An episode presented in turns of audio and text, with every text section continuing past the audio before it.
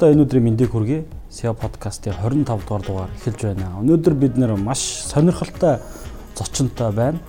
Монголын томоохон компаниудын нэг болох Монголын одоо компаниудыг олон жил бас манлайлж байгаа компани нэг болох Апу компани гүйцэтгэх захирал Эрдэнэ Үлэг өнөөдөр манай дугаарын зочноор оролцож байгаа. Мөн Золкол, Хавгааж, Авха бид гурав зочинтойгоо дөрүлээ ярилцах болно. Тэгээ өнөөдрийн сэдв бол компани засаглал компани засаглал гэдэг өмнө бас бид нэр ярилцаагүй энэ сэдвэр бас бэлгээ захирлыг хамгийн сайн ярих болов гэж бодоод байгаа. Тэгээд ярилцлага эхлэхээс өмнө би бол бэлгээ захирлыг мэддэг зүйл юу гэхээр 10 гаруй жил апод ажиллаж байгаа. Энэ бол маш удаан доктортой ажиллаж байгаа болов гэж бодоод байгаа. Нэгдүгээр, хоёрдугаар Эрдэнэ твсийн гүйцэд захирал байсан гэдгийг мэдх юм байна. Тэгээд та ер нь өөрийгөө танилцуулбал ямар мэрэгчлээ, ямар албан тушаалын карьераар явсан хүн бэ? За за залуучуудаа өдрийн мэндийг хүргэе. Тэгээд бас өөрж санаа бодлоо хуваалцах боломж олгосон та бүхэндээ баярлалаа. Залуучуудад зөв хандлагатай болох ирээдүйн үдирдэгчүн ирээдүйн CEO хүн ямар зан чанартай байх вэ? Ямар ажлыг ямар эмийг чухалчиж үзэх ёстой гэдэг олон сэдвийн хүрээнд та бүгд маань 2020 онд бол олон залуучуудтай ярилцлага хийж өөрийнхөө санаа бодлыг залуучуудтай түгээсэнд бас талархал илэрхийлье. Сэлүүнөөрөө их амархан биш. А урт хугацаанд үр дүн гаргадаг. Нэг өдөр тасгээ дуулаа өргөл дээр гарчдаг ийм сэдв биш учраас магадгүй зарим хүмүүст а сонирхолгүй байсан байж магадгүй юм. А гол сонирхыг гэсэн хүмүүст бол үг цэг таслал болгоно нь сонирхолтой байсан гэж бодож байна. Би бол маш энгийн түүхтэй нэг тийм одоо тасраад явчихсан ч гэдэг юм уу юу одоо асууд юутай хүн бол биш. Олон байгууллага, олон газар бол солиогоо. Тийм учраас илүү доктор сурчлалтай ажилласан гэж ойлгож байна. А 94 оны сүүлээр 95 он гэхэд Украины Киев одоо техник их сургуулийг би үйлдвэрлэлийн автомат инженер гэсэн мэрэгчлэр төгсөж а ирсэн. За тэр үеийн оюутнууд бас эрт гэрэлдэг байсан учраас би 90 он гэхэд бол гэр бүлтэй болчихсон. Гэр бүлийнхээ ажил амьдралыг зохицуулдаг. Хөдөөний хөөхт учраас а өөртөө бас өлсгөлэн байсан цаг мөч. Тэм учраас өөрийгөө бол үүрэг хариуцлагатай байх үүднээс идүү одоо бизнестэй тухайн үед хийж. Тухайн үеийн бизнес гэдэг бол одоо өнөөгийн хэллэгээр бол дам нам юм да. За ингээд төгсч ирээд нэг сонголт хийсэн хуваарийн бизнес эрхлээ явах уу аль эсвэл би том компанид орж ажиллаж өөрийнхөө одоо ур чадварыг нэг үзэх үү гэдэг ийм сонголтын юун дээр бол хийж байж байгаад би говь компанид анхны ажлынхаа гарааг эхэлжсэн. Тэгээ говь компани бол тухайн үеийн Монгол улсын одоо нооллуурын салбарын одоо хамгийн том компани одоогч байна. Нөгөөтэйгөр хамгийн их доллар ногоо оруулж ирдэг юу болвол гог говь хэрэл байсан. Одоо ч бас би тэр баг хэвээрэн байгаа болов гэж бодож байна. Говь компанид инженерээс авахгуулаад нэлээд олон ажил дээр борлуулалт хангамж тээвэр гэдэг иймэрхүү ажлууд дээр байж гаад 2000 оноос Эрдэнэ Хэвс хувьцаат компани гүйцэтгэх захирлаар ажилласан. Эрдэнэ Хэвс компанид гүйцэтгэх захирлаар ажиллахад бол би хамгийн одоо тухайн компанид бол хамгийн залуу захирал гэж ер нь Эрдэнэ Хэвс компани удирдлагыг доктор сууршилтай байсан. Өмнөх хугацаанд бол 2 хуу удирдлага солигдсон. Би 3 дахь удирдлага нь 28 настай байсан. Тэгээ 1500 оны захирлаар бас амбицтай л байсан бай таарах гэдэг юм л да. Оцсон. За Эрдэнэ Твс компанида нэг 6 7 жил ажиллаад 2006 оны сүүл буюу 2007 онд Апо компанид бол ажил ажилласан. Тэгээ энэ хугацаа гэдэг чинь одоо бид удахгүй Апо компани гүйцэтгэрлээр 15 жил баг болох гэж байна. Тэгээ үнэхээр цаг хугацаа гэж хурдан юм. Гэхдээ хийх ажил зорилго зорилтууд ажилчид маань юу хүсэж байна эзэд маань юу хүсэж байна хувь нийлүүлэгчд маань юу хүсэж байна гэдэг нь дэндүү тодорхой учраас одоо хоёр гүйцэтгэлээр өдийг хүртэл ажиллаж байгаа. Ер нь өөрийн явсан юу болвол одоо бизнесийн зам л бол яг гүйцэтгэх удирдлага талаасаа бол нэмэрхүү. А давхар бол хууийнхаа бизнесийг дандаа авч явсан гэсэн. Би ямар ч тохиолдолд альва хүн эдийн засгийн одоо хараат бос байдалтай байх ёстой гэдэг юм хатуу зар дотор зарчимтай байдаг. Тэр зарчим маань миний амьдралын бас нэг үнэт зүйлс болж өөрсөн гэж ойлгож байна.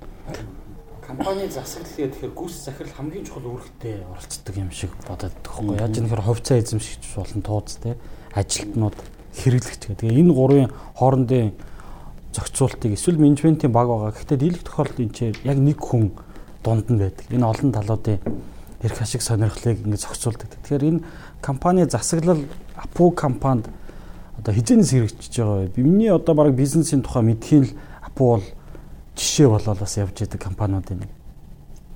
Тэгээ компани засаглал гэдэг зүгээр нэр томьёо болвол сүүлийн 15 жилийн хугацаанд л орж ирсэд болохоос биш бүх цаг үед л байсан л гэж үдэ тийм. Апу компани бол удахгүй 100 жилийн ойгоо их гэж байгаа компани. Монголын хамгийн анхны үйлдвэрийн салбар юм. Тэр үүднээсээ үе үеийн удирдлага, үе үеийн засаглалын тогтолцоо, үе үеийн төлөвлөлтүүд байсан. За бид бол нэг 90 оноос хойш зүгээр ер нь засаглал ямар байж вэ гэдэг дээр нь харуул их зүгээр юм шиг харагдаж байгаа. Энэ бол төвлөрсөн төлөвлөгөөт эдийн засгаасаа илүү чөлөөт эдийн засаг руу шилжсэн үе гэдэг чи одоо бид удахгүй 30 жил болох гэж байгаа. Тэгээ энээс хойш бид нар авч үзэх юм бол а нэг 2 3 хувааж хараад байгаа. Эхний нэг 10-аад жил бол Монголын энэ эдийн засгийн орчин бууж байлгаагүй тэр эзэн суурьтай эзэдийн тэр манлайлал, эзэдийн лидершип, эзэдийн шин санаа санаачлагаар бол нэлээд эрчтэй явсан болвол дараагийн 10 жилийн хугацаанд бол эцдээсээ илүүтэйгээр гүйцэтгэх удирдлага техник технологийн хөгжлийн хослол нэлээд хүчтэй явсан болоо гэж бодож байгаа. А тэр үүднээсээ гүйцэтгэх удирдлага бол өнөө хүртэл одоо энэ амжилтын гол одоо нэг хүн гэж ойлгож болно, нэг хэсэг нь гэж ойлгож болж байгаа. Тэгээ гүйцэтгэх удирдлагын хамгийн гол засаглалд нөлөөлдөг нөлөөллийн гэхлээр Нэгдүгээрт бол бид эзэдтэйгээ хувьцаа эзэмшигчтэйгээ зөв балансыг барих.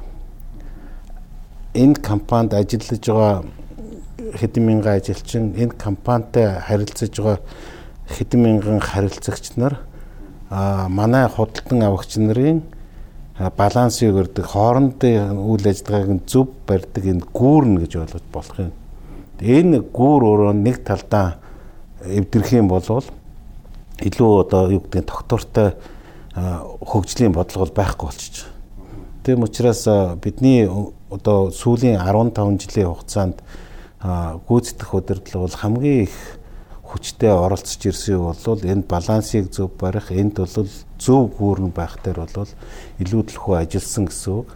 А тэгэхээр зэрэг тийм байхын тулд мэдээж хэрэг хүн лэмжиг хүн болгоны өнгө төрхийг хүн болгоны тэр хүнийх нь хэлээр ярих гэж оролддог тэр юу хувь хүний өөрийн хөгжил их чухал юм шиг санагдав. Гүйц захирлаа үндсэндээ бол засаглалд оруулж байгаа нэг чухал юу бол гүйц захирлын өөрийнхөө ярих гэхээс илүүтэйгээр нэг бидний дээд үе бидний үе залуу үе гэдэг нэг 3 4 хэлээр ярьж байж байж энэ гүрийг илүү тогтвортой олон жилийн хугацаанд үр дүнтэй байх ийм бодлого байдаг юм. Энэ засаглалд бол их нөлөөлдөг гол гол нөлөөлөх хүчин зүйлийн талаар л би товчхон дурдж байна тийм. Аа. Засаглалыг гүйцэтгэх захирал өөрөө бас ерөнхийдөө одоо доктортой урт хугацаанд компанид бий болгож байгаа шүү дээ. Тэгэхээр засаглал гэдэг зүйл чинь бол тодорхой хугацаанд ингээд өөрчлөгдөд байхаасаа илүү урт хугацаанд тогтож байгаа гэж харж байгаа юм яа. Тэгэхээр ер нь одоо юу гэдгийг энэ доктортойгоор тэр засаглалаа мөрдөх одоо баримтлах ингээд тууштай хэрэгжүүлэхэд ер нь ямар хуу сорилтууд хөндөрлүүд байх вэ? Бидний асуулт ч өөрөө их чухал асуулт байна.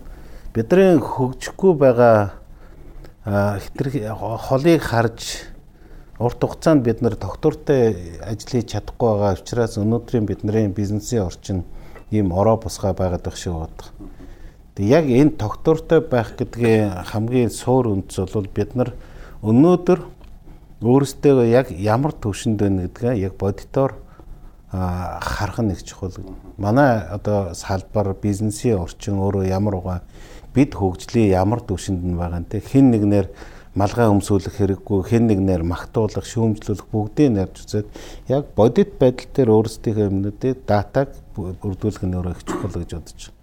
Энийний дээр нь бас дахиад нэг хувь хөнгүүц захирал өөрийгөө таних асуудал гэдэг чинь та хэдийн урдх ярилцлагууд дээр ч бид өөрсдийгөө таних нь хинбэ гэдэг нь таних нь хамгийн чухал гэдэг. Энэ бол маш чухал асуудал. За тэгээд бид нар зөв багцаатай таньж чадлаа гэвэл ирээдүйг тодорхойлох бол нэг тийм хэцүү бол биш. А тэрийг буруу тодорхойлчихвол ирээдүйг бол стратегийг тодорхойлоход бол ялгаагүй буруу байна гэсэн үг шүү дээ.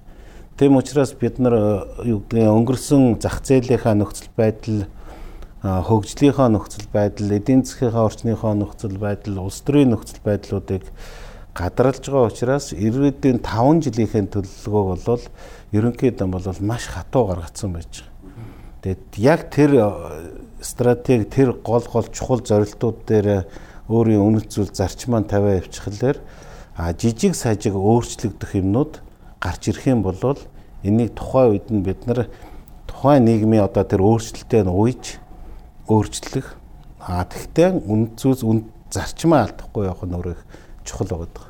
Тэгээ 20 он болвол маш олон компаниуд их сорилт боллоо шүү дээ.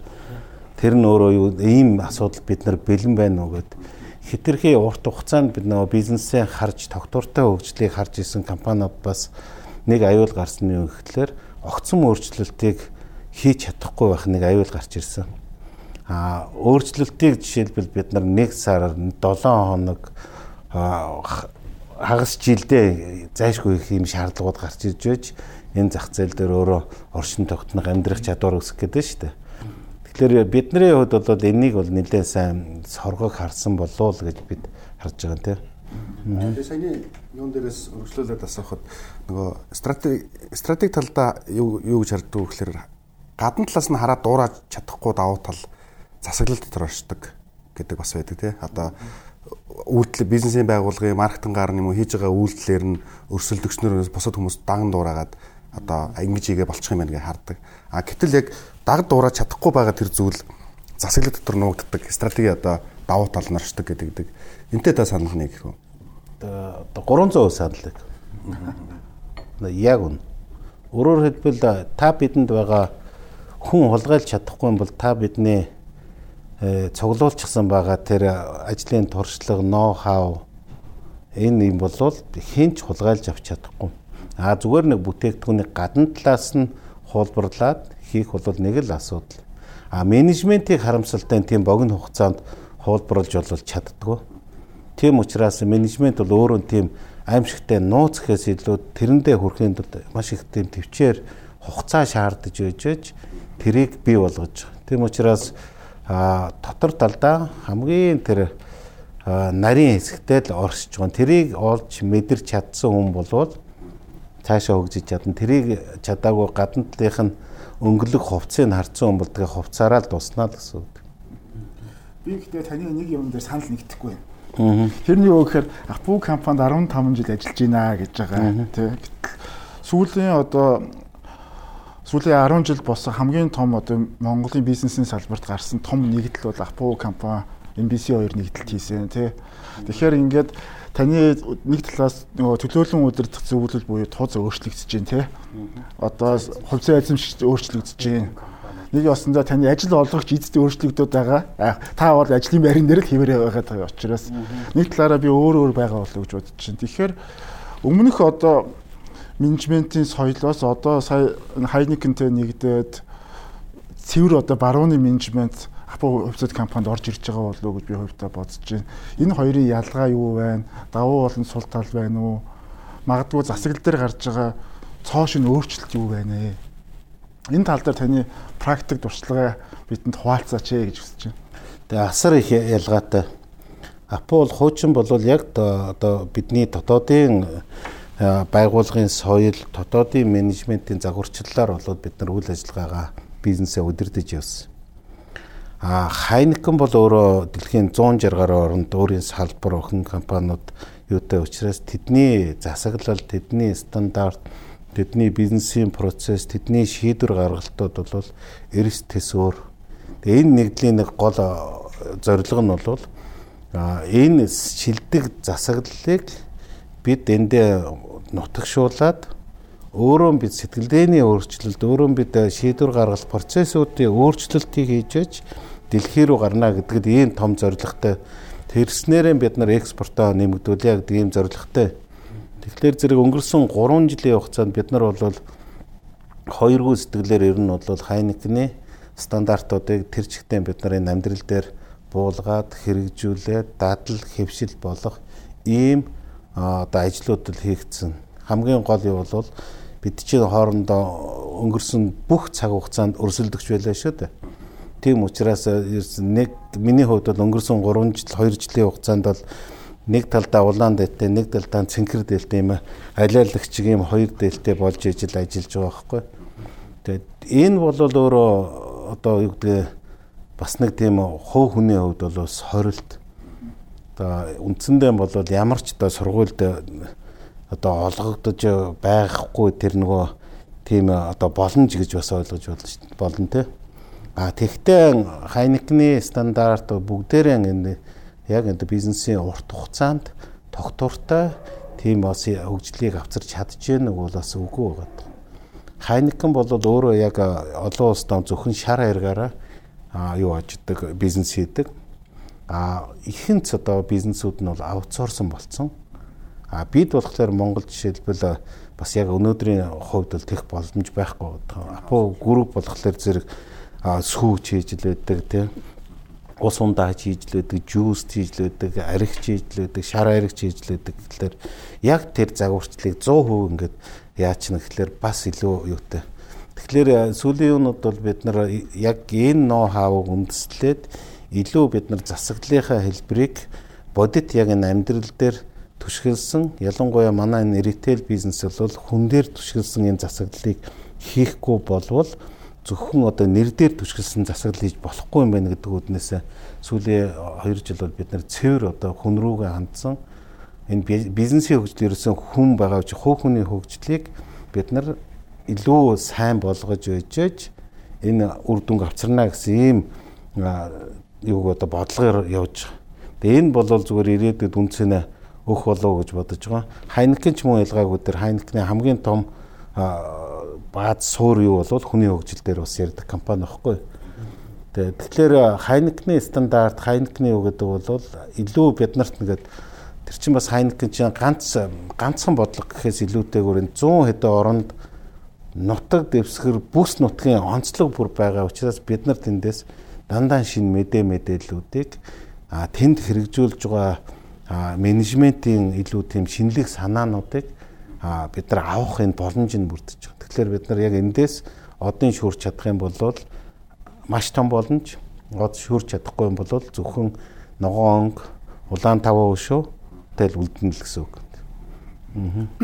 Тэгэхээр нөгөө Монголын бүх гүйцэтгэх захирлуудаас цор ганц ялгаатай таны хувьд юу байгаа? Танай төлөөлөн үзэрч зөвлөл болохоор бараг 5 ТV хүн байх шиг байлаа тий. Орос хүн байна, Аз хүн байна, Европ хүн байна гэдэг.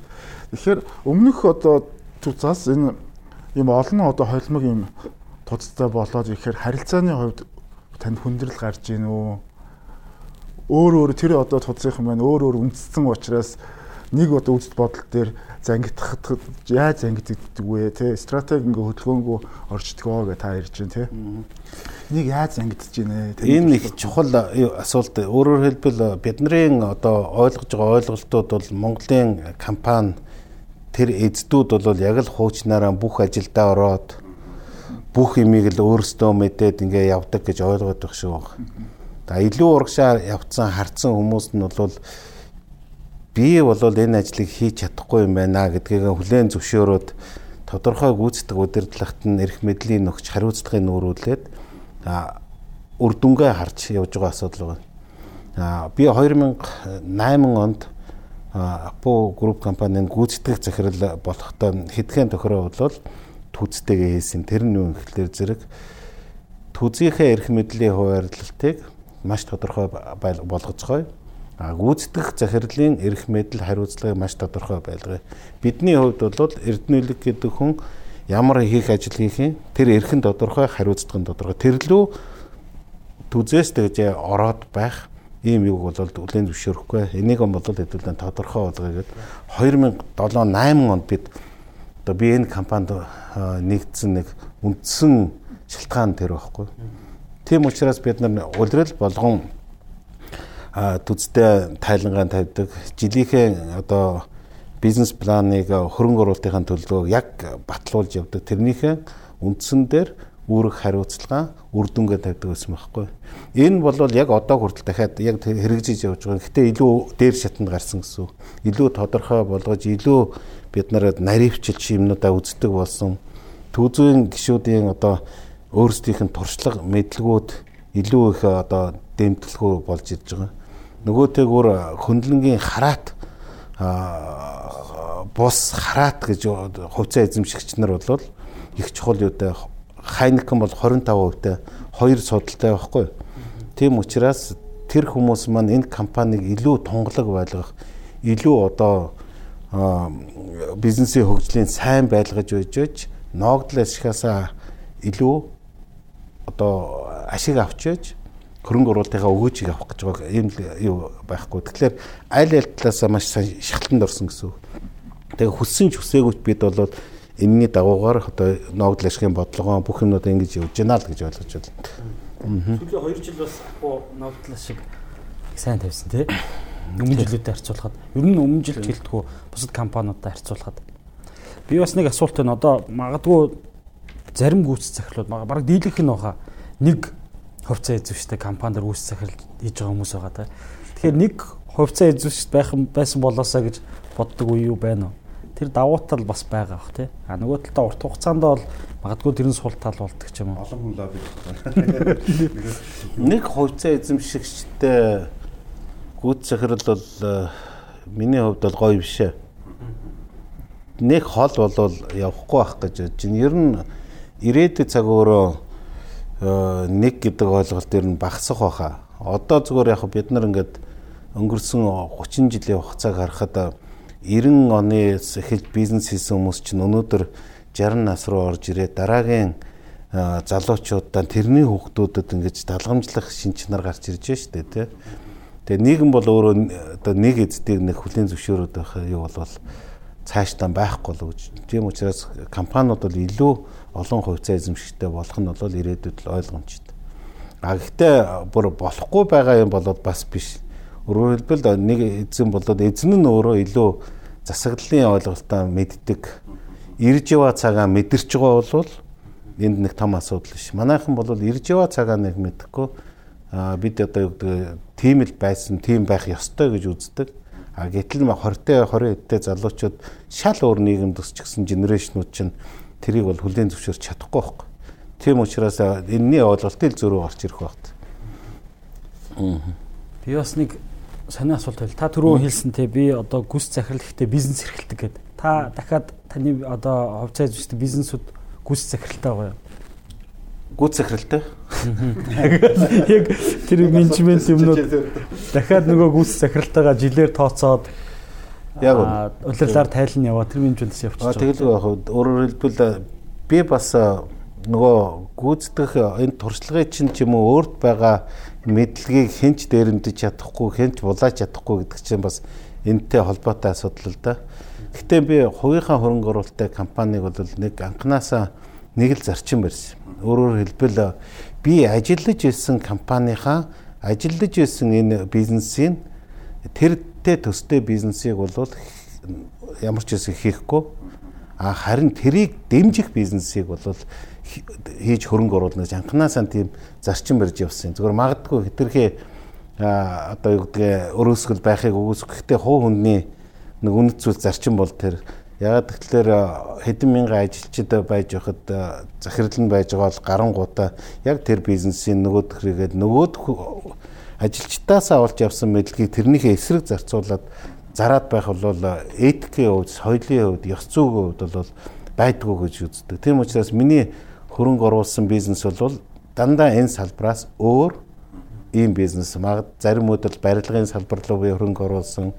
За хувь тавилангийн ирэхээр хөрөнгөний өгөөж их багтай бизнес рүү бол хөрөнгө оруулсан ч гэдэг юм үү те ийм нүд байж. А гэхдээ ямар ч тохиолдолд санхүүгийнхаа эрх чөлөөг бол тэнд хангаж чадна гэсэн үг. А яг энэ юугаараа жишээлбэл засаглалаараа Апо групп компани дээр буюу ингээд 2000 ажилчинтай ийм эргэлт идэх компани засаглал соёлыг тэр жижиг компани дээр л шууд хэрэгжүүлнэ гэж байхгүй юм бэл. Миний ярьж байгаа яриаг бол тэр болгон ойлгохгүй бүр зарим нь бол бүр өстой нэг үлгэрийн юм ярьж байгаа гэж ойлгох шийдтэй тий. Тэгээ энэ бол дахиад хөгжлийн асуудал, хугацааны асуудал байна сар хүрээ нөгөө байгууллагын одоо хэмжээний асуудал байна тийм. Жижиг компани бол өөрөө нөгөө илүү гүйцэтгэх захирал юм уу илүү эзэд нь тэр соёлыг бий болгоод тэр одоо юугаараа явдаг байсдаг бол одоо бид нар бол Апо дээр бол жишээл зөвхөн эрдэнэ хэлэхгүй Апогийн энэ олж авсан соёл чи өөр тэр компанийн удирдаад урагшлуулж байгаа шүү дээ. Тэр нэгээр том ялгаатай юм бэл. Энд дээр яг э, сэтэд яхад одоо Монголын бизнесийн орчин жижиг дунд бизнесүүдээр гардаг нэг зовлон байгаа. Тэр нь юунаас нөлөөтэй вэ гэхээр одоо яг Apple гэдэг ч юм уу том компаниудын нөлөөлөөс орж ирдэг. Тэр нь юу вэ гэхээр тухайн жижиг дунд бизнес засаглаа солино, сайн менежер, сайн сүй аавна гэд тэгээ нөө том компаниудаас одоо хэд хандан хийгээ авчирдаг тий. Тэгээ ингээд тодорхой хугацаанд нэг өөр соёлтой эренгүүтээ Апугийн ч юм уу одоо шунхлагийн эсвэл таван богдын ч юм уу менежментийн арга техникийг нөгөө жижиг дундуудад суулгах гэж үзээд айгүй олон фейлдж байгаа кейсүүд бас гараад байгаа одоо э, соёлын нөлөөллийг. Тэгэхээр эндээс би юу гэж асууж байгаа гэхээр та өөрөө ийм э, хөрөнгө оруулсан бас сянартай ажиллаж байна те жижиг дунд юм уу өөр салбарын а том компани удирж байна. А гэтэл нөө байгууллагын засаглал дотор хүний хүчин зүйлээс хамаарсан тэр нөгөө э, буруу нөлөөллөг гэх юм уу одоо орж ирэх компаниг эвдчихгүй байх те шал хөндлөнгийн юм ирснэ ингээд өөр компанийн өөрчлөлт тавьчихгүй байх тэр яаж хамгаалалт хийх үү те а байгууллагууд бол зарим жишээг нь хараад тахлаар ингэж хийгээд ах шиг байна тодорхой хэмжээнд байгуулгын нэг улс ууртай урт хугацаанд доктортой ажилдсан хэсэг бүлэг хүмүүсээ ингээ хадгалж хамгаалж үлдээд өөрчлөлтөнд оруулахгүйгээр а тэгэнгүүт нөгөө хүмүүс нь буцаагаад өөрснөө хувийн хувьд хөгжөөгүй соёлын зөрөө үүсээд ингээд бас мөргөлдөө үүсээд идэг. А үгүй бол ингээд бүтнээрэн солиод байгаа тий. Бүтнээрэн солиод нэг 2 жил явснаа буцаа харсан чинь нөгөө өөрийнх нь компани ч шайлж компани ч болсон байх хэс кейсэд харагдаад байдаг аахгүй. Энд дээр таны өгөх зөвлөгөө. Энэ айгүй хэцүү асуудал байгаа. Яг яг энэ бодит байдал бол ийм гарч ирж байна. Жишээлбэл аюу гэдгээ том компанид бол өө би ийм том компанид ажиллаж исэн гэл нөгөө өдөр шөнөгөө ажиллаад нэг жижигхэн аюу босгоцсон байсан юм чинь тэр чигт нөөцлөө хийчихэж байгаа байхгүй. А тэгээд ирэнгүүтэн зэрэг яг тэр нь бас бодитойгоор амжилттай байсан үгүй юу гэвэл фейлдэж байгаа юмуд аюу олон гэдэг нь би бол үнэн гэж бодож байна. А тийм учраас зарим одоо хөрөнгө оруулагч нар эдгээр тэгдэг шүү дээ. За за ер нь бол хүний хуучны дээлийн шинэн дээр юм а гэдэг ярьдаг шүү дээ. Тэгээ энэ бол бас эрентэй уялдаатай. А нөгөө талдаа шин орж ирж байгаа менежмент хуучин ажиллаж исэн хүмүүсийн сэтгэлгээний ялгаа асар ихтэй. Хуучин жижиг компани бол нэг хүний нөлөөлөл асар ихтэй байхгүй жижиг компани нэг одоо дунд чадны ажилчны нөлөөлөл тэр компанийхаа юмд бол хөгжилд нь хүчтэй нөлөөлж идэг. Энүүгээрээ болоод их аюултай. Өөрөөр хэлбэл том компани дээр бол нэг хүний нөлөөлөл бол барагтай бол орж ирэхгүй. Тэр компани ч өөрөө амар том соёлоор явж байгаа учраас онцгийн онцгүй юм байх юм бол өөрөөсөө ингээд шахаад шахаад ингээд гаргаа хийдэг. А жижиг компани бол гомдомтгой ажилчид нь их гомддог. Өөрөөр хэлбэл нөгөө эзнийг айгүй их эзэндээ айгүй ихтгэл үнэмшлэр орчихсон байсан ажилчин яваад эзэн нь одоо сасглаа өөрчлөгээ ингэн гүйцэрэг нөгөө ажилчин чинь болохоор бид нарыг годлоо. Бид нарыг одоо өөр төвшин тавилаа зовлон байж. Тэгээ би бол энээс ангижрах нэг юу болвол бид нар нэг ажил амьдрал дээр барьдаг юм зарчим байдаг байх ёстой гэж үзэж байна. За хэдүүлээ бас энэ талаар хойшд ярих бах те. Жишээлбэл Апугийн үнэт зүйл зарчим миний хувийн амьдрал дээр барьдаг зарчимтай адилхан уу юу гэдэг юу жишээ нь. Миний тэр зарчим үзэл бодол итгэл үнэмшилтэй тэр хүн илүү нэг чиглэл рүү харж чадж гэнэ үү гэдгийг эзэн хүн мэдэрч чадвал тухайн компани дээр амжилт гаргах ба. А чи зүгээр хамаагүй хүснээ чи бол том компанид ажилласан чи бол зөрөгтэй гэд ингэж чичглэр зэрэг нөгөөдөл нь хүлээж авахгүй болохоор яаж чадахгүй байхгүй. Тийм учраас нөгөө хувь хүний харилцан ойлголцол гэдэг бол өөрөө хаан ч их чухал. Ер нь бол захирал хүн ч бүх хүнтэй нэгэнтэл чи лидер гэж өөрийгөө үзэж байгаа бол тэр хамт олныг очиж хүндэтгэж тэр хэлээр нь яг цурах хэрэгтэй. А гэхдээ тэр менежментийн одоо үргэлжлүүл гэсэн үг биш юм. Тэр хэл гэдэг чинь бол тухайн хүний байгууллагын соёлыг хүндэтгэх хэрэгтэй гэсэн үг. Тийм учраас бид нар энэ уламжлалаа хүндэтгэе гэж яриад байгаа нь өчигдрийгөө хүндэтгэхгүйгээр өнөөдөр л бид нар юу ч хийж чадахгүй юм байна. Өнөөдрөө хийж чадахгүй юм л ирээдүгөө хийж чадахгүй юм байна гэдэг рүү бид нар асар их хүчтэй орж ирж байгаа. Миний хуу ажил амьдралын зарчимч тэр ба. Таны ажил амьдралын absolute pure unique юу вэ? Аа. EPO гэдэг. Яг уу бидний энэ үнэт зүйл зарчим гэж би бас яриад штэ тий. Энд гэхдээ зүгээр нэг тийм аа одоо юу гэдэг ярианасаа ч юм уу хүнд таалагдах гэж ярьж байгаа юм бол ерөөсөн биш л дээ. Яг одоо ингээд бид нар өнгөрс би бол жишээлбэл өнгөрсөн 20 хэдэн жил 1500-аас дээш хүний гүйц захирлага хийхлээр тухайн хүн чинь өөрөө өөрөөх хариуцлага гэдэг талыгаа илүү их боддог болж би ямар төрийн томилгоотой биш. Би бол бизнесийн томилгоотой тухайн хамт олон дүр дүнтэй байх, эздэд дүр дүнтэй байх л ийм хоёр шалгууртай хүн шүү дээ. Тэгээ тийм учраас аль болох компани дээр барьдаг зарчим тэр юу бол хувийнх нь өөрийн хүнийх нь дадал хэвшил болцсон байвал их зүгээр юм болов гэж бодож үргэлж тэгж боддог. Тэгээд тийм үднээсээ бид нар нөгөө 2020 онд та юуаас ажилласан бол би нилээд ярилцлаган дээр үнэт зүйлс зарчмын талаар яриад бид нэг таван зарчмыг л ер нь барьцгаая. Тэр бол одоо бидний энэ үнэт зүйл бидний соёлоо нэгтгэхэд хамгийн хүчтэй нөлөөлнө гэд тавьсан байж байгаа. За тэр нь нэгдүгээрт бол бид нар бусдыгаа хүндэтгэе. Нэгдүгээр зарчим тийм. Бусдыгаа хүндэтгэе. Чи ганцаараа биш шүү.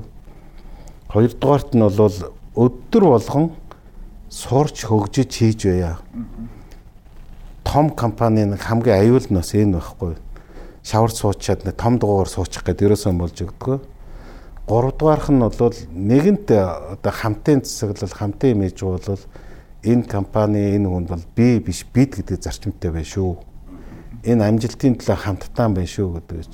Дөрөвдүгээрт нь болохоор зэрэг бид өөрөө өөрөө өстөө үлгэр жишээ байх хэрэгтэй чи өдөрдөгчл юм бол чиний бүх юм чинь эргэн тойрондоо үлгэр жишээ байж хэлсэн бол хийдэг байж чи хүндлэгдэн тэхээс биш тэнд нэг худлаа ярьчаал энд нэг худлаа ярьчаад байдаг тийм биш байя. За тав дугаарх нь болохоор зэрэг бид нар уламжлалаа дээдлээд шинийг хийж байя гэдэг ийм таван зарчим үнд зүйлсийг гаргасан. Тэгээ эргээд ингээ харахлаа энэ таван зарчим болвол ерөөсөө бидний одоо мань метех нь өнгөрсөн ингээ 20 хэдэн жилийн ингээ туршлагыг харж явах би яг энийг ингээд ажил амьдрал дээр дандаа хэрэгжүүлэх гээл өөртөө нутгшуулах гээл хоногшуулах гээл ингээ явж исэн байхгүй. Тэгэхээр надад нэг тийм гол одоо юу гэдгээ юу нь болохоор ажил амьдрал дээр энэ зарчмын зөрөөгөөр ажиллаа хийдэг гэж ойлгож байна. Тэгээ энэ дээр бол илүү одоо миний нөгөө өөрөө чи ярьсан APU гэдэг шиг absolute pure unique гэдэг чинь төгс төгөлдөр тунгалаг гэд хуучин болвол бид нар энийг айгүй уран сайхан хэлдэг рүү их явуулсан. Тэгээд ингээд хамт олондоо яг тэрийг ингээд танилцуулаад ингэхлээр ерөөсөө хүн нөгөө нутагч өгдөг юм билээ. Ерөнхийдөө ажилчид ойлгодгүй эрхэм зорилгоонч ойлгодгүй үнэт зүйлсч гэж ойлгодоггүй те. А одоо бол нөгөө таны амьдралтай ч холбоотой юмыг өөрт нь яриад та яг энэ зарчим энэ хандлагуудыг энэ скиллүүдийг өөртөө шингээж чадах юм бол та гэртээ ч аз жаргалтай байна ажил дээрээ ч аз жаргалтай байна таны карьер бол ирээдүйд ногоон гэрэлтэй байна гэж үзчихлээр хүн болгон Энийг бол илүү эрэг талаас нь хараад нэр нь тийм шиг үд. Тэгээ ингээд тавьчих юм бол тэр хүн дэмүү надад одоо жишээлбэл юу гэдэг юм бус амиан бодоод байгаа бол та манай үнэт зүйлээ зарчимтай бол зөрчилдөж штэ захирлаа. Тийм учраас би тантай ажиллаж чадахгүй та энэ компаниас явж болно гэдэг ийм ийм хэлэгчтэй зөрөгтэй байх хэрэгтэй гэж л хардаг. Та тэгээд сүүлийн үед байнга сургалтанд сурж байна. Тэгээд сүүлийн хэдэн жил ер нь саяхан хэд хоёулаа 4 5 сарын өмнө сургалтанд суулсан. Аа. Тийм. Учир сая нөгөө Pogos кофе хоёр гоё санагдаад. Аа нэг асуулт байна. Одоо дийлэх компаниудын гүйс захирлаа хуваараа бизнес эрхлэхийг зөвшөөрөхгүй болов гэж би бодоод байгаа хгүй. Тэгэд хувьцаа эзэмшигчдийн тузын зүгээс бол энэ асуудлыг бол танаас нээлттэй тавьдаг. Нэгсэндээ би бол азтай гэж бодоод азтай ч юм уу те эсвэл зөв ойлгуулж чадсан юм уу.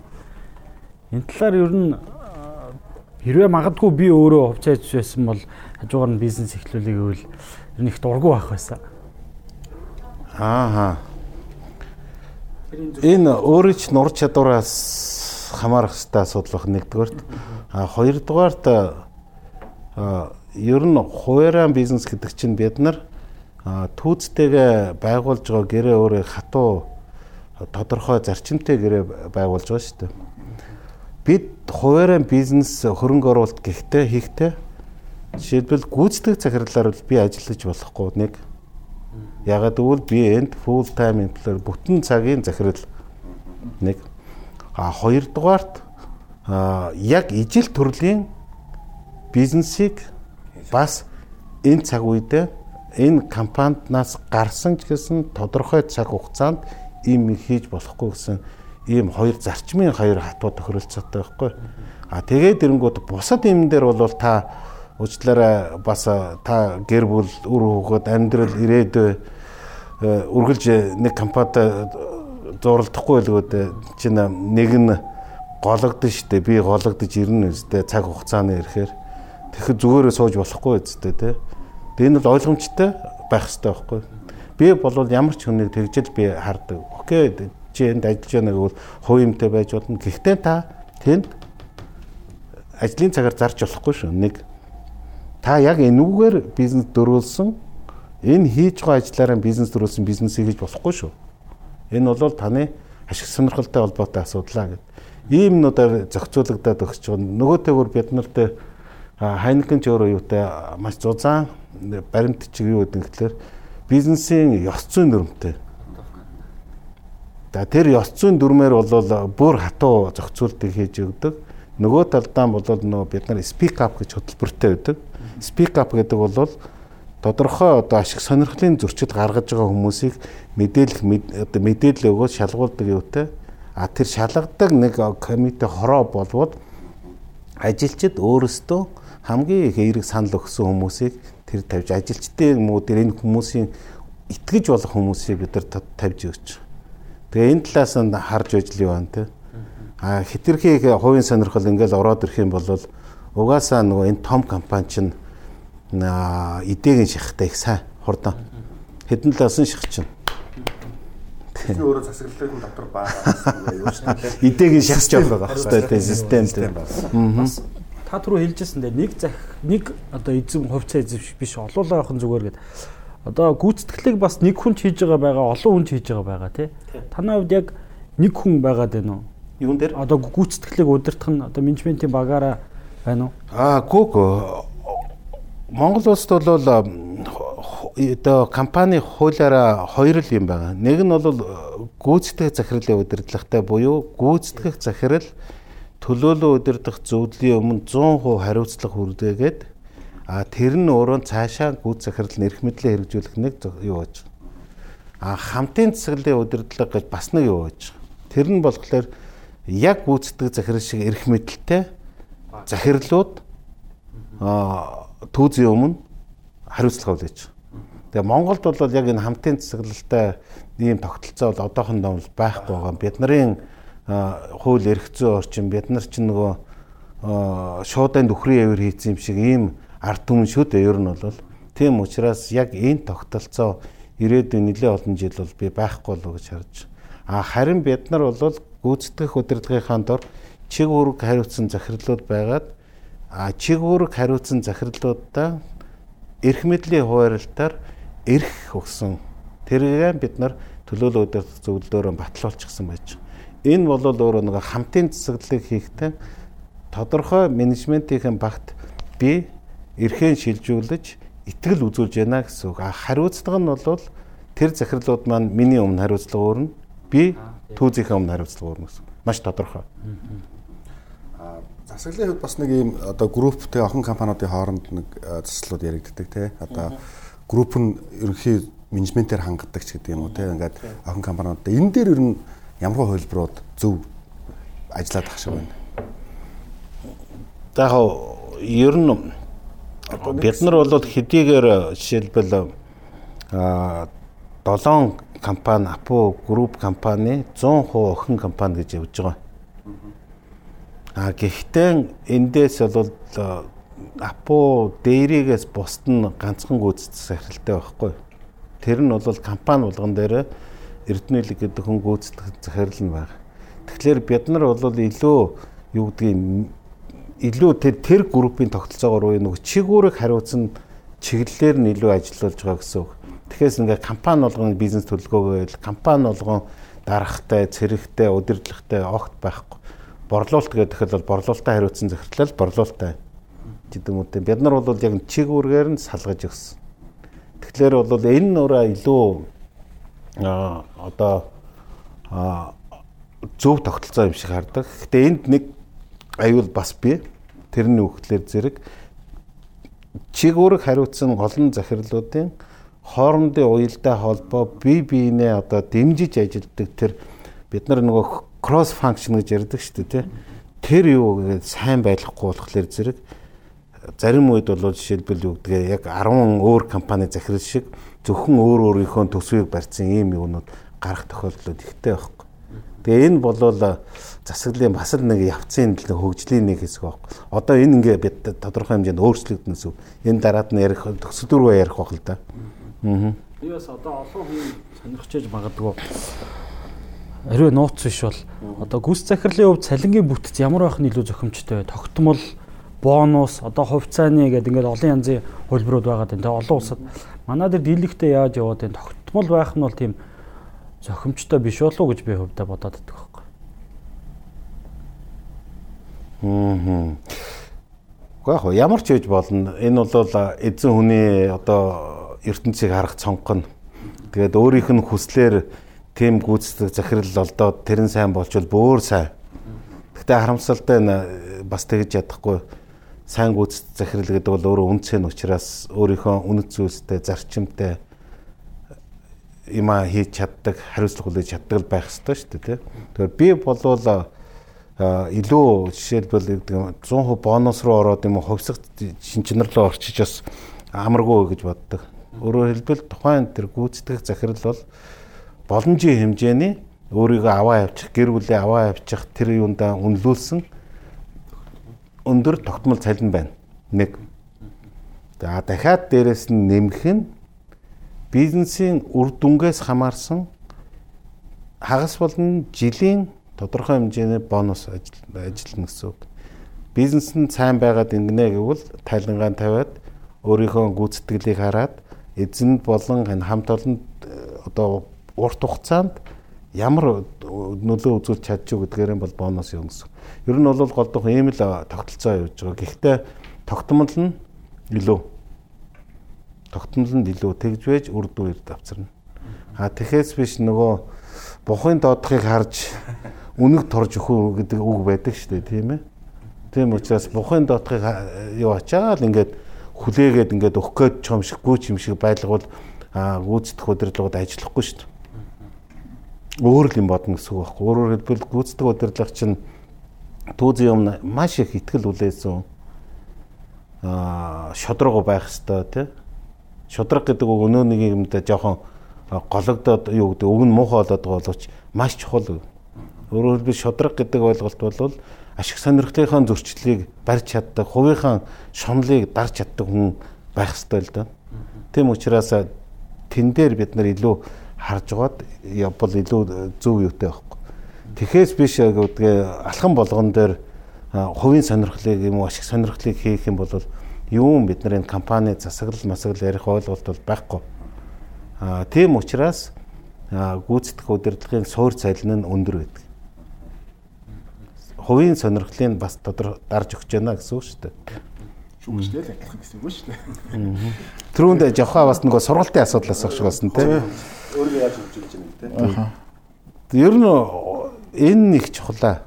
Яагаад тэгэхээр жишээлбэл юу гэдгийг заавал одоо юу гэдгийг би гадагшаан гараад одоо юм болгон дээр гадагшаан гараад өөрийгөө би аюул сүрхээгээд яриад байхаа нэг хэсэг байна. Магадгүй зөв. Гэхдээ тэр маань зорилго нь магадгүй өөр талд одоо юу гэдгийг борлогдох гэж явж байгаа бол бас байж болох хөлбөр тий. Тэгээ би бол өөртөө тийм шаардлага байхгүй гэж үздэг. Би хаана борлогдох, хаана борлуулах гэдгээгээ ер нь бол багцаалдаг гэж үздэг тий. Тэгэхээр зэрэг гүд захирал бол нэгдүгээрт маш их мэдрэмжтэй байх хэрэгтэй. Мэдрэмжгүй гүйцэтгэх захирал шиг одоо ажиллаа хийж чаддаг юм бол байхгүй. Энэ мэдрэмж гэдгийг бол бид нар маш олон талаар ойлгож болмоор байна. Дараагийн нэг асуудал нь бол уян хатан байх хэрэгтэй, сурч явах хэрэгтэй. Гүйц захирал бол шаардлагатай үед охтны нөхөрч гардаг байх хэрэгтэй а шаардлагагүй үед дүүгдгээ барын одоо том ороод гарах тэр югаарч багтаадгүй байх хэрэгтэй. Ийм л зовлонтой ажил шүү дээ. Тэгэхээр зэрэг би бол үргэлж хөгжиж байх хэрэгтэй гэдэг чинь энэ. Тэгэхээр бид нар бол зөвхөн ганц гүйц захирлахгүй би ерөөсө бүх энэ бизнесийг удирдах байгаа процессыг шийдвэр гаргалтанд оролцож байгаа бүх хүмүүсийг өдөр болгон сурч хөгжиж явдаг. Тэгээ тэрэнд нь өөрөө бас орох гээд явдаг нэлээд нэлээ олон сургалтуудад дандаа хамрагдаж явж байгаа. Тэгтээ би одоо юу гэдэг амар олон ямар эрдэмтэн юм уу докторийн зэрэг хамгаалах гэж байгаа юм уу диплом бичих гэж байгаа хүн биш байхгүй. Тийм учраас үзэж үзэж байгаад шаардлагатай ганц хоёр юм байгаа. Аваад тэрийгэ үр дүн үзэх гэж л явдаг. Тэгээ бид нар юу гэдэг саяхан фаст тракгээ сургалтанд бүх бүх хамтлагаараа яваа тэрний үр дүнгээ ийм өөрчлөлтийг хийж гэдэг юм уу те. За бид нар ирж байгаа цагийг бас тодорхойлоод илүү бид нар шийдвэр гаргалт бизнесийн хөгжилдөө энэ өнөөдрийн байж байгаа энэ засаглалын тогтолцоогоо өөрчилж илүү эжайл тал руугаа орж ирэх гээд явж байгаа гэдэг тэрлүү орж сургах ч сургалтанд ордог ч гэдэг юм уу те. А ирээдүй цаг залуучуудыгаа бэлтгэх зорилгоор бид нар энэ ментор менторшип хөтөлбөрүүдийг яг бодитоор хэрэгжүүлэх гэж PwC-тэй хамтран ажиллаж байгаа. Гэх мэт ингээд гол гол яг таргет зорилго зорилт хүрэх юмнуудаа тавьсан юм дээр бүх цаг анзаарч байгаа гэсэн. Би миний асуулт яг дотоо асуултаа түрүү. Тэгэхээр Апо хувьсад компани хувьд хараад та ингээ менежментийн бага толгойлж ороод ингээ сургалтанд суугаад байна тий. Тэгээд яг энэ сургалтаас авсан юм амьдрал дээр хэрэгжүүлэхэд ямар бэрхшээлүүд тохиолдож байна танд. Магадгүй танах бол ингээд 2000 2000 илүү ажилтнтай болохоор тэнд нэг дөрвөн хүн сургалтанд сууж ирээд компани 2000 хүн тэр авч ирсэн мэдлэгийг үр дүнтэй буулгах гэдэг нь хүндрэл байдаг байх гэж би бодоод байна. Тэрэн дээр одоо сургалтын үр дүнгийн асуудлыг ярьж байна тий. Хамгийн хэцүү юм бол өөрөө сэтгэлгээний өөрчлөлтийн асуудлууд байгаа. Одоо бид нар энэ нийгэм цаг хугацаа гэдэг чинь цаг минут дамдаа өөрчлөгдөж байна А удирдлага хүн бол илүү эрх мэдэл дээр зуурлаж тэр эрх мэдэлтэйгэн байх гэсэн хүсэл эрмэлзэлд нь илүү байгаад байгаа. Тэгээд тэрийг бид нар давж гаргах асуудал өөрөө их чухал байхгүй. Тийм учраас бүх манай менежментийн баг удирдлага бол өөрийгөө илүү задгай тавьж хариуцлага үүрэх хэрэгтэй юм шүү. Та нар хүний төлөө ажиллаж байгаа тийм чадахгүй болвол саксес руу дайдуулсан бэлдээ гэдэг л нэг юм дээр л тавьж байгаа. Тэгэхээр ер нь зүгээр 2000 хүний чинь би 2000 хүлэнг удирдах байгаа биш шүү дээ энийг маш олон удирдлагууд ажиллаж байгаа чих үүрэг хариуцаа юу гэж. Би шууд удирдлагуудаа 10 гаруй захирлуудыг л удирдах байгаа. Тэгэхээр би бусдыг бол огт удирдахгүй. Тэгэхээр тэр хүмүүсээрээ дамжиж би энэ бизнесийн процессыг удирдах байна гэсэн. Тэгэхээр яалчгүй би тэр хүмүүст итгэл өгөхөөс эрэхтэй нэг хоёрдугаар үргэлж өөрчлөгдөж чадварлаг байхыг хэдэн талаас нь шахаж байгаа. Хамт олон шахах хэрэгтэй, захирал шахах хэрэгтэй, өөрөө ч явах хэрэгтэй. Тийм учраас хамгийн хэцүү юм бол сэтгэлгээний өөрчлөлт. Үнэхээр зовлонтой. Энэ бол богино хугацаанд хийгдэж чаддаггүй.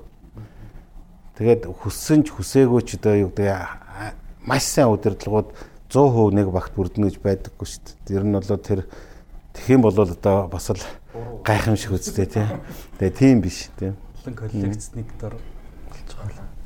Тэгэхэд олон улсын одоо сайн засаглалын кодекс гэл одоо сайн дуршлагууд байна тийм энэ дээр ингээ харахад төлөөлөл удирсан үйлдэл нэр дэвшүүлэх хороо аудитын хороо цалингийн хороо гэл юмуд байгаа даа тэдгээрүүд одоо хариуцсан нэлийн чиг үүргүүд нэлийн тодорхой заагдсан байдаг тэгэхээр Апо хувьцат компани хувьд төлөөлөл удирсан үйлдлийн мэдээлэл дотор бол тийм янз бүрийн хороод төрөөсөө хуваагдахгүй байхаа харагдаад байгаа. Энэ дээр ер нь Апогийн дуршлага яаж явж байна? За одоо түрүүнд бид нар нөгөө юу асан шүү дээ. Одоо ярих юмаа л эрх мэдлийнхээ хүрээнд яриад гэж тохирсэдүүлэн тий. Би болвол Апо хувьцаат компани гүйцэтгэх захирлан байхгүй. А тэгэхээс биш би төлөөлөн удирдах зөвлөлийг төлөөлөх юм уу төлөөлөн удирдах зөвлөлийн тэр ажлын одоо процедурыг би ярих юм уу би санаачилдаг хүн биш учраас жохоо маань яг энэ асуудлаа манай төлөөлөл удирдах зүйлийн нарийн бичиг түүзийн дарга руу тавиарай. Яа за баярлалаа. Усад одоо танаа толгой компани юм уу хувьцаа эзэмшиж охин компаниуд дээр эдгээр туз цуудгүй юу? Би юу? Тий. Аа тодорхой байна байна. Ялгүйх би тэнд удирдлагын юмд нь бол тодорхой оролцож бас өөрийнхөө санаа оног явуулгүй яах вэ? Тузын гişүүн гэдэг зөвхөн хуралд суух биш. Тузын гişүүн хүн ч бас тодорхой үүргүүд аваадах шиг байгаа тий. Би зөвөр олон улсын жишээ юмнуудыг харангууд баг гүйц захирал дээр нэг талтаа зөвлөдөг, нөгөө талтаа гоё одоо зөвлөлдөж чаддаг ч юм уу. Тим зүйлүүд байна уу?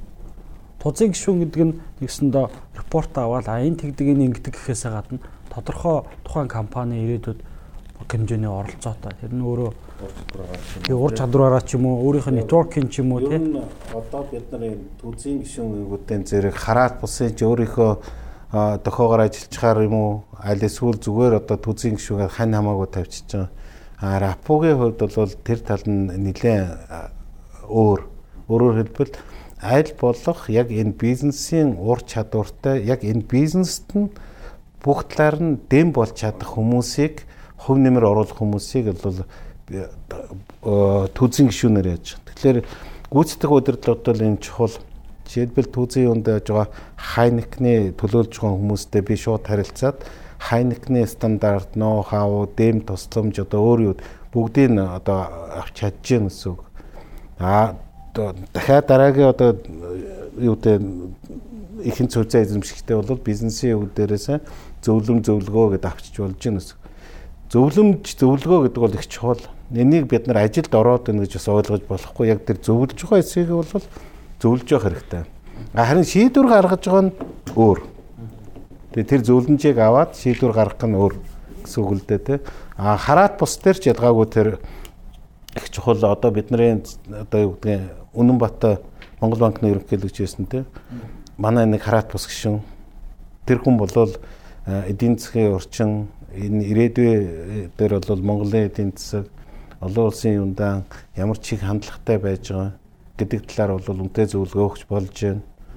Гэх мэтэр үүрэг оройл бүгдэнд нь байгаа. Тийм учраас түүзэн гişүүд манаас цалиа авдаг.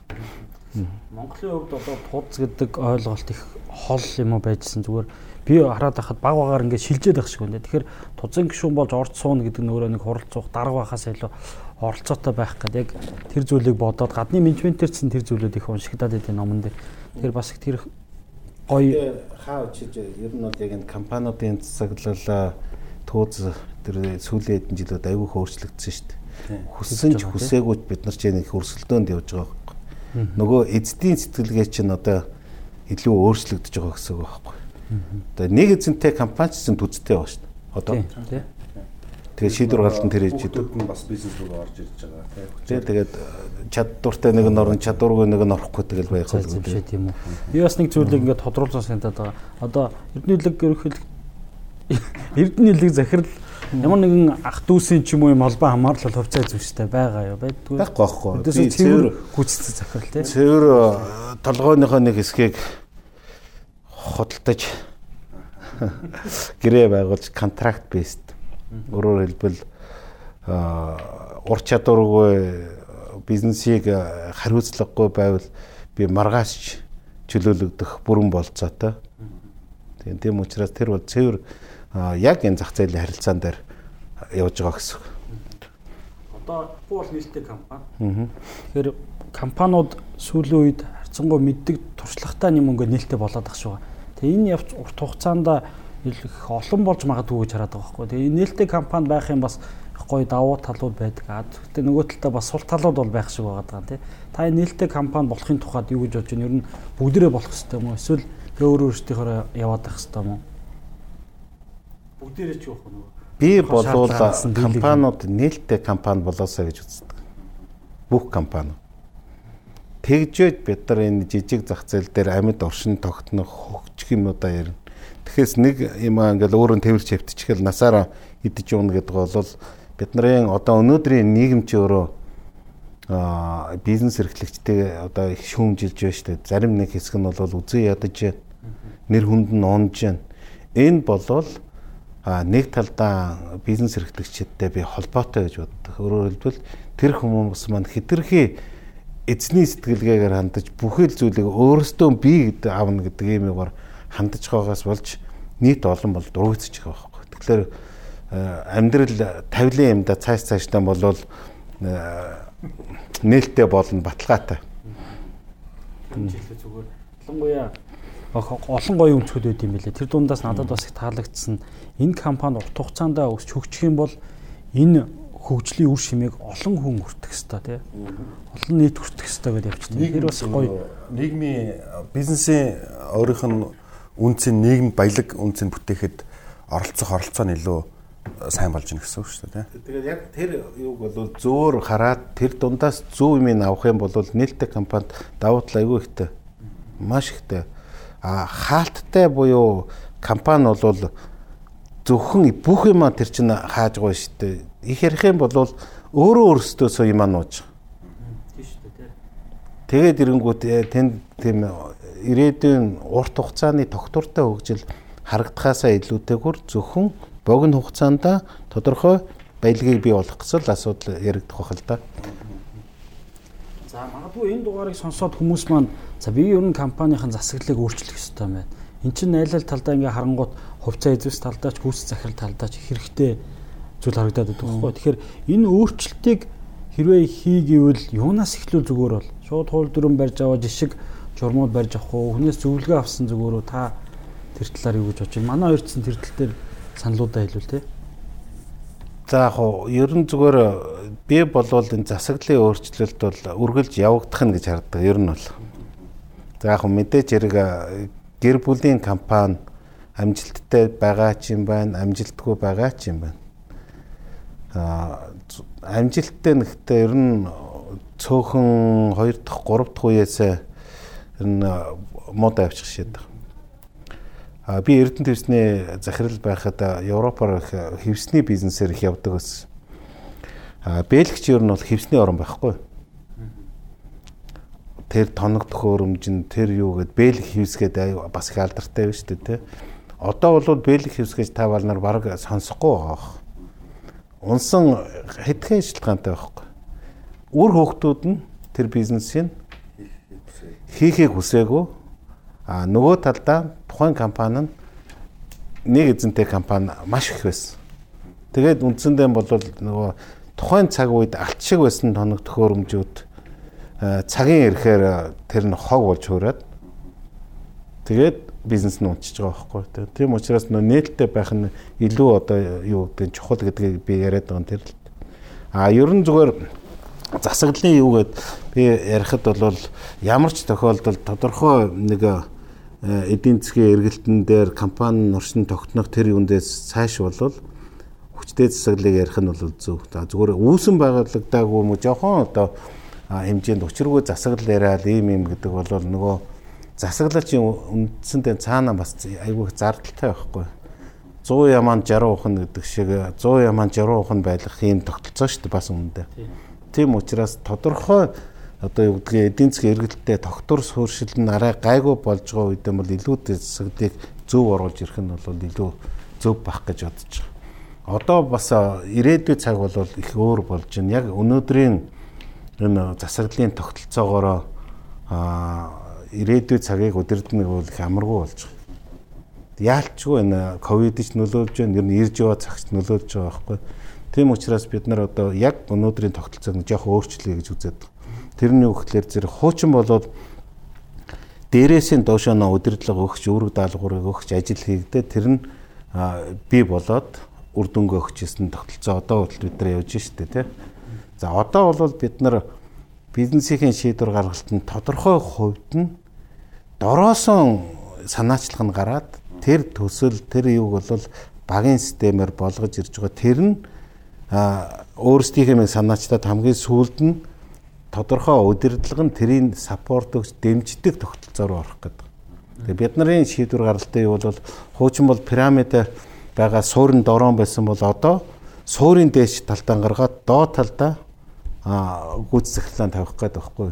Тэгээ би бол ирж яваа цагийг бол илүү одоо яг энэ тал руу нэлээ их юу өөрчлөгдөх болов гэж бодож байна. Нэлээд түргэн өөрчлөгдөх, үрдүн авцрах ийм юунууд дээр засаглалын тогтолцоо бол суураараа ингэж өөрчлөгдөх байх гэж үзэж байна.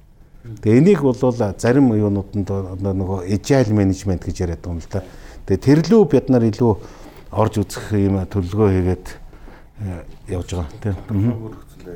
Ажил сурах гэж. Тийм тий яг үнэ. Өөрөөр хэлбэл маш богино хугацаанд гүйцэтгэх удирдлага бол ухаантан биш байхгүй. Одоо хязгаартай нэг юм нэг өнцгөр харчаал тэгээ тэрийг хийх гээд дайрдаг тий. А тэр нь аз болоод иман зөв харчаад вангаачих юм бол үр дүн гаргана. А буруу хараад вангаачих юм бол цаг хугацаа хөрөнгө мөнгө бүх юм нь л одоо зардлаа болж ирж байгаа байхгүй. Хүйс захирал хувь хүнээрээ ч гэсэн хариуцлага хүлээдэг те буруу шийдвэр юм уу? Хүлээн хүлээлгүй байхад чинь. Тэгэхээр бас тийм амар зөөлөн суудлал бол биш те. Өөрөө баяр тач мөч байна. Хариуцлага хүлээж явах ч мөч байна. Тэгээ бүр өөрийн өрөнгөөрөө зүгээр хэлгээр хэлж хэл. Өөрийн өрөнгөөс хариуцлага хүлээ. Тэгэхээр одоо юу гэдгийг хүн болгон гүйцэтгэх захирал болёо гэдэг яг болъё гэд хувийн компаниудад гүйцэтгэх захирал CEO хайхлаар олддоггүй шүү дээ. Үнэхээр олддоггүй. А төрийн компанид бол харин ойчрлоод байдаг. А тийм үү. Тий, төрийн компанид захирал гүйцэтгэх захирал биш дунд чатны удирдлага дээр нь алалцаад байдаг. А хувийн компанид гүйцэтгэх удирдлага олох дээр олддоггүй шүү дээ. Одоо жишээлбэл та жавхаач одоо яг л олон жил чи бизнес явж штэ. Чи нэг сая яг юун дээр CEO тавьчих гэхэлэр олчихгүй байгаа даа зү. Багаан хувийг захирлаа жишээлбэл тэмцээ тэмцээ хийгээд байгаа юм тий. Гэтэ сүрхэлд одоо хийгээл ингээд ингээд байж юм тий. А зарим нэг нь бол жишээлбэл юу гэдгийг би ингээ хуваасан болоод ингээд жоохон амрах гэж байна гэдэг ярьж ихтэй байдаг ч юм уу тий. А гэтээ ер нь бол хүний юу болоод нэг жижигхэн буруу хандл зөв юм уг нь бол би тэр амрах гээд танад ажилд орох гэж байгаа гэдэг бол зарчмын хувьд би амар зөв гэж бодож. Өчтөр тиймж байж магадгүй байгаа тий. Яагаад тэгэхээр шүү дээ тий. Ер нь бол цаг наргуу гэсний оронд богино цагт шижгэнд ажил хийгээд үр дүнгээ харуулцдаг бос цагаа гэр бүлдээ зарцуулдаг байх нь зөв байхгүй. Би бол тийм чинь. Би бол одоо юу гэдэг нь бас чи бас зөв харж ш. Зөв шүү дээ гэж хэлэн би. Бид нар бас нэг дугаар дээр энэ талаар ярьсан. Энтерпренеур уу? SEO юу гэдэг та энэ дээр хослуулж байгаа хүн бол байр. Тий, яг ингээ хослуулж байгаа хүн тий. Та энэ дээр юу гэж бодож байна? Тэгээ тэр залууга хэлдгээр болохоор өөрөө бизнес эхлүүлээд удирдаад явхаас гүйс захирал хийсэн арай амар гэдэг дээр тэр залуу өнцгөө хэлсэн ш. Та энэ дээр юу гэж бодож байна? Ер нь аль замыг гэхдээ яг хуу тэр чи өөрөө нөгөө тэр залуугийн юу бол хэлсэн үйлдэл одоо юугаар нэг одоо унших гэдэг нэг ойлголт гарч ирнэ дээ тий. Чи яг тэгэж бодож уншвал яг яг тэрүүгээр л уншигдэж байна жишээлбэл юу гэдгээ гам хаяг захирал тэр залуугүй байж би амрах гэж байгаа хүнийг ажилд авахгүй. Чи бол хэрэггүй гэж чинь те. Тэр хүн бол өөрөөр хэлбэл чи нэгэн л захирал юм чи өдөржин шөнж энэ цугаа чи хөтлийн зүтгэж яж яж үр дүн гарах ёстой гэдэг юм чи. Буруу биш. А би бол дахиад өөр өнцгөөс нарж байгаа байхгүй би бол ажилчдыгаа ажилдаа цагтаа ирээд цагтаа гэрлөөгөө явж Харин ажиллаж байгаа цагтаа ажилсан шиг ажил бус цагаан гэр бүлдээ зарцуул гэдэг зарчимтай юм байхгүй. Тэгэхээр би тэр залууг уншихдаа юу гэж уншиж вэ гэхээр ер нь бол энэ залуу яг тэр балансыг барих гэж ярьж байна гэж. А зүгээр ер нь бол нөгөө хүнд юмаа ойлгуулна гэдэг чинь бид нар хэцүү байгаа байхгүй. Тэгээд тийм буруу хандлагаар ингээд ингээ ярьчихлаар хүн тэгж л ойлгоно үстэй.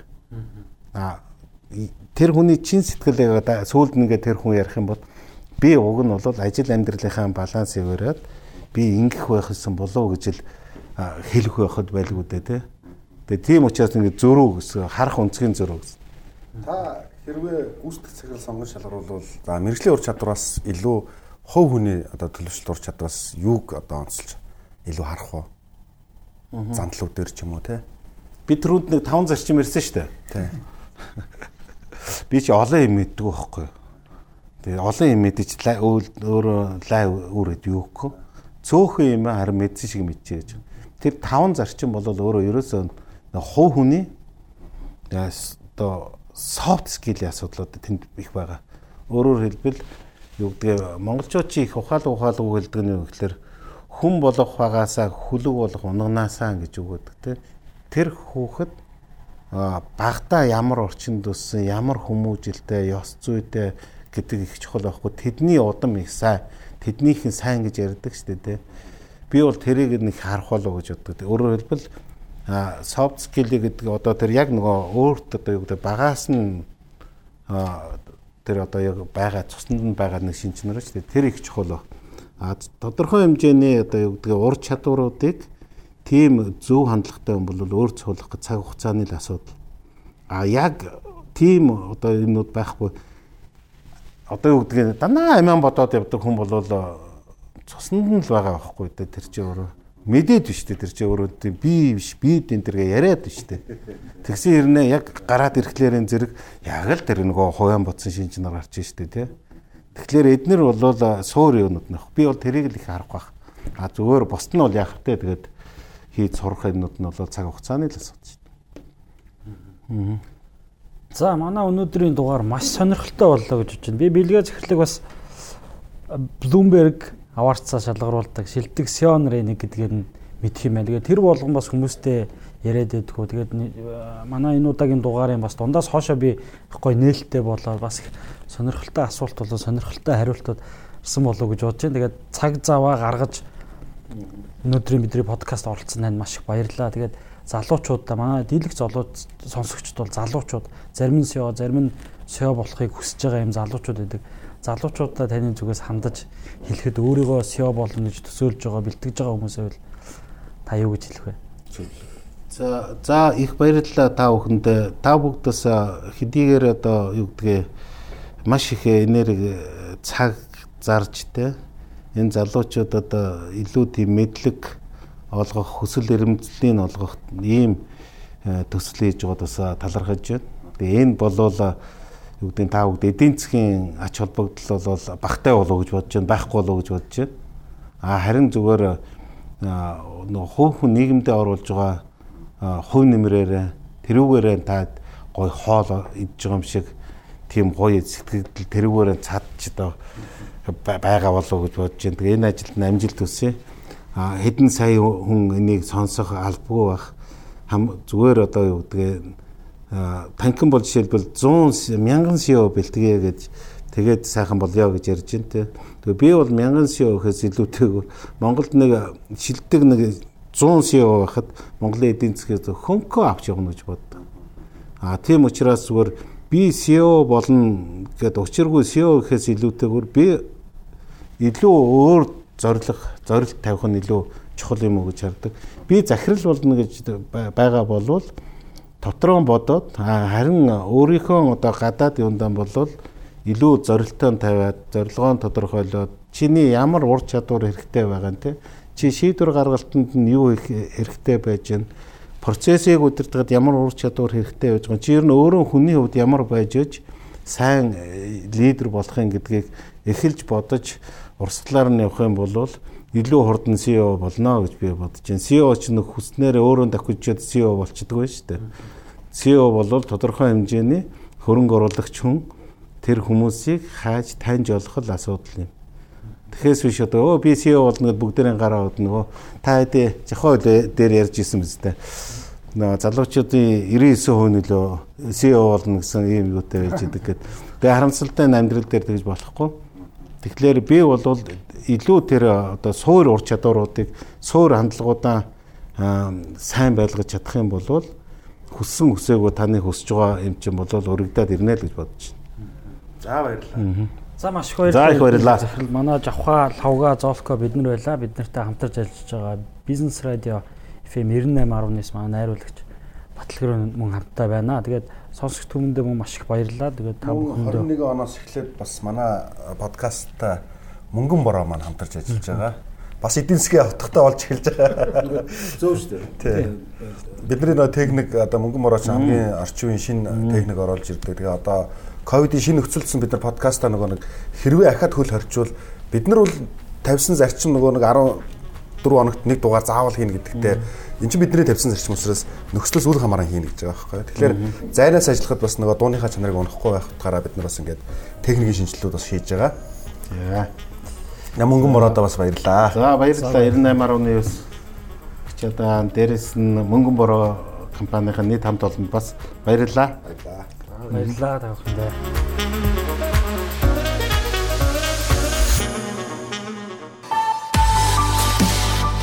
21-р зууны гүйцэтгэх удирдлага ямар ур чадруудтай байх ёстой вэ?